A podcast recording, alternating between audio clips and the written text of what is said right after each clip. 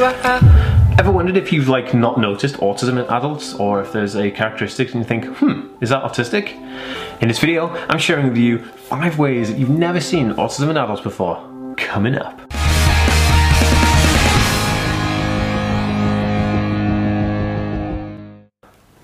Hey guys, welcome back to the Aspie World. My name is Dan, I have autism, ADHD, OCD and dyslexia and I make weekly videos on this type of content. So if you're new around here and you'd like to learn more, remember to hit that subscribe button by clicking the notification bell. And if you're watching over on Facebook, please give this page a like and a follow to see more videos just like this one right here. Okay guys, in this video I'm covering five super really interesting ways that you've not seen autism in adults before and you better make sure you stay to the end of the video to watch every single one of them because these are really interesting. Hey guys, welcome back to the Aspie World. Super, super pumped to have you here for another video. love it. I love doing videos. I love seeing each and every one of you. And I'd love to know, are you an adult on the autism spectrum or just a friend of somebody on the autism spectrum? Leave me a comment in the comment section down below. I'd love to have that conversation with you because I read and respond to every single comment super awesome. And also guys, why don't you check out my Instagram page because I have loads of other posts on Instagram with uh, like blog posts about autism and help and tips and tricks and hacks and all that stuff. And it'd be super awesome. And you can also hit me up in the DMs on Instagram as well. I reply to everybody. So yeah, go do that now.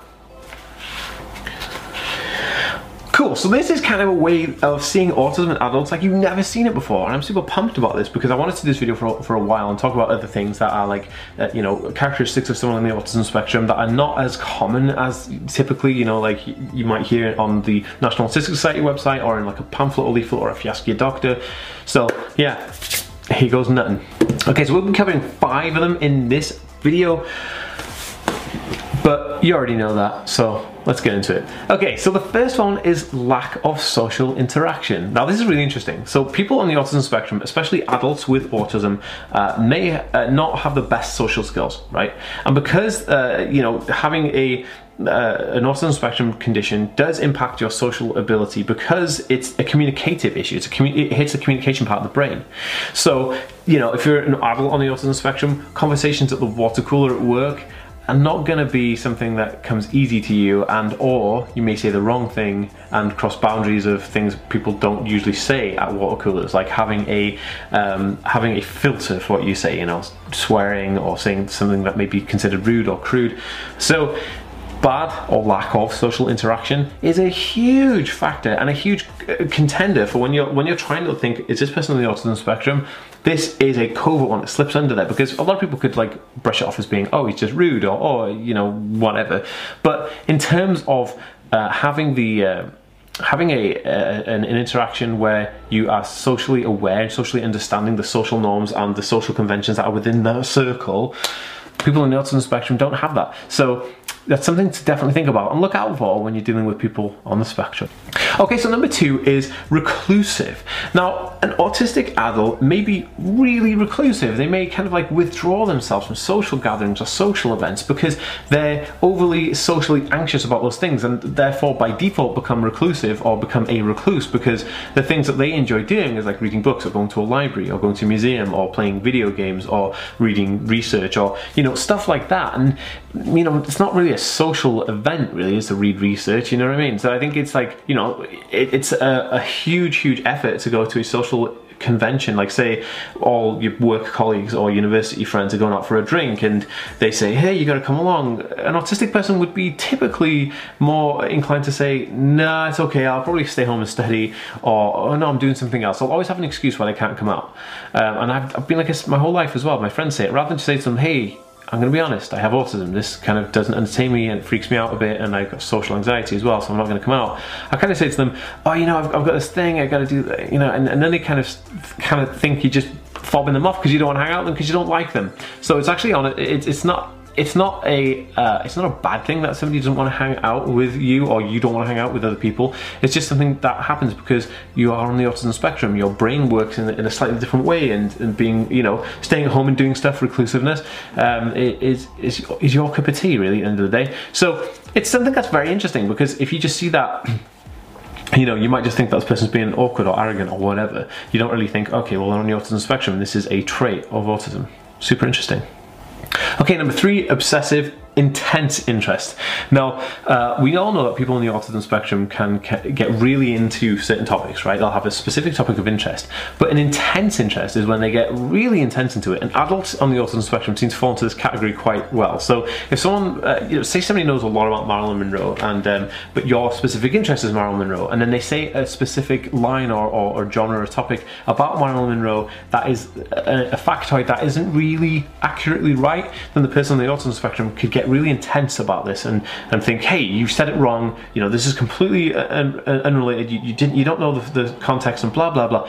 And so it, it's it's knowing how intense they get over certain uh, obsessive interest topics that they know a lot about, which will kind of show you more that they're inclined on the autism spectrum because that intense subject is almost like their life's work. They, they, they love that that and they, they love talking about it and they know everything about it and they know what is the correct way to do it and what you know or correct way to talk about the thing and what is complete tosh or non-fact related. So it, it's interesting to, to note that you know you might have been in a conversation and you got to give me a thumbs up if you've ever come across this. If you know a guy you think's autistic and you come across a conversation of something that he knows about or she knows about and they get really intense and almost like confrontational about it it's because it's their thing it's their topic. You don't sit on the topic. If you relate to this you've got to give this video a thumbs up hit that thumbs up button right now. Let's see if we can get over like 450 thumbs up on this video just so we can all look at it and go, oh my goodness, how many people relate to this? It's super awesome. I love it. So number four is a strict clockwork routine. And what I mean by this is an autistic adult who's on the spectrum will follow a routine like clockwork. Like they'll have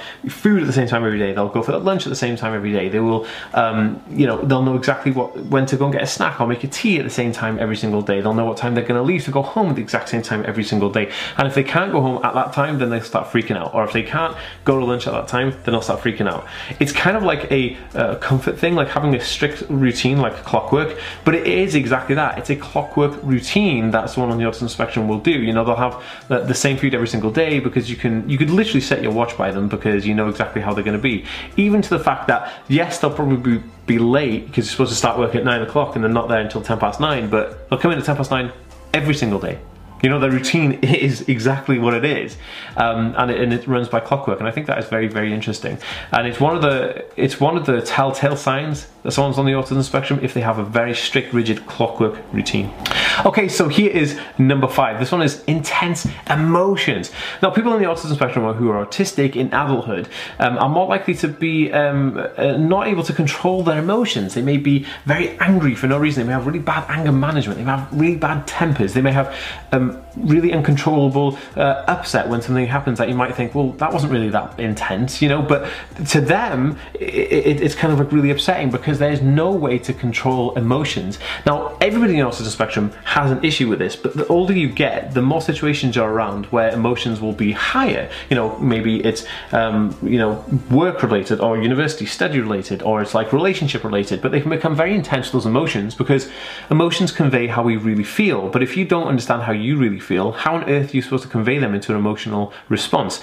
This is why autism's uh, uh you know is such a, a vast spectrum and quite an interesting concept or interesting subject to look at. Now, adults with autism will definitely display issues with the uh, emotional control side of things and the emotional input that they have, especially to their friends and family and work colleagues and whatever. So my advice, if you are a person on the autism spectrum, uh, is to look for anger management tips and tricks like that, and maybe check out like meditation to kind of help. I know that it's difficult because you have to kind of concentrate, and especially with me, I've got ADHD, and concentration is very difficult. But meditation and guided relaxation and things like that can definitely help overcome with these intense emotions emotions. Now, if you're a person who's watching this and you know someone who's on the spectrum who has intense emotions, the best thing you can do is not uh, react uh, negatively to the emotional response because you know that it's not a thing where you know, they're not turning into the Incredible Hulk at the end of the day. They're just trying to explain how they feel, but they don't really know how to do that. So just have a little bit more uh, empathy and sympathy for them, and just kind of get down to that level and go, okay, I get it. You, you, know, they just need time to chill out, and they'll be fine.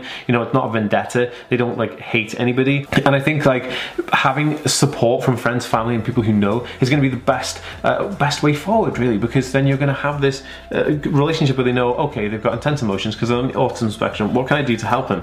I mean, golden. That's that's a golden opportunity to, to really get close to somebody who's on the spectrum.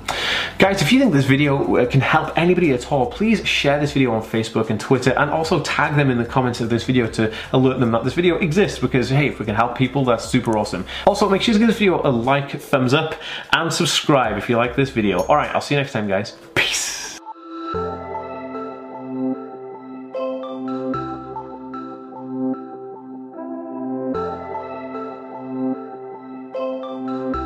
Hey guys, thank you so much for listening to this podcast. If you haven't already, please share this with anybody and everyone who you think can get some benefit from it. And also, I know a bunch of you guys who haven't already subscribed to this podcast but listen, so please go over and subscribe to it now so you don't miss an episode. Also, if you want to hit me up on Twitter, it's at the Aspie World, the T H E Aspie A S P I E, and then World W O R L D. So the Aspie World. All right, guys, thanks.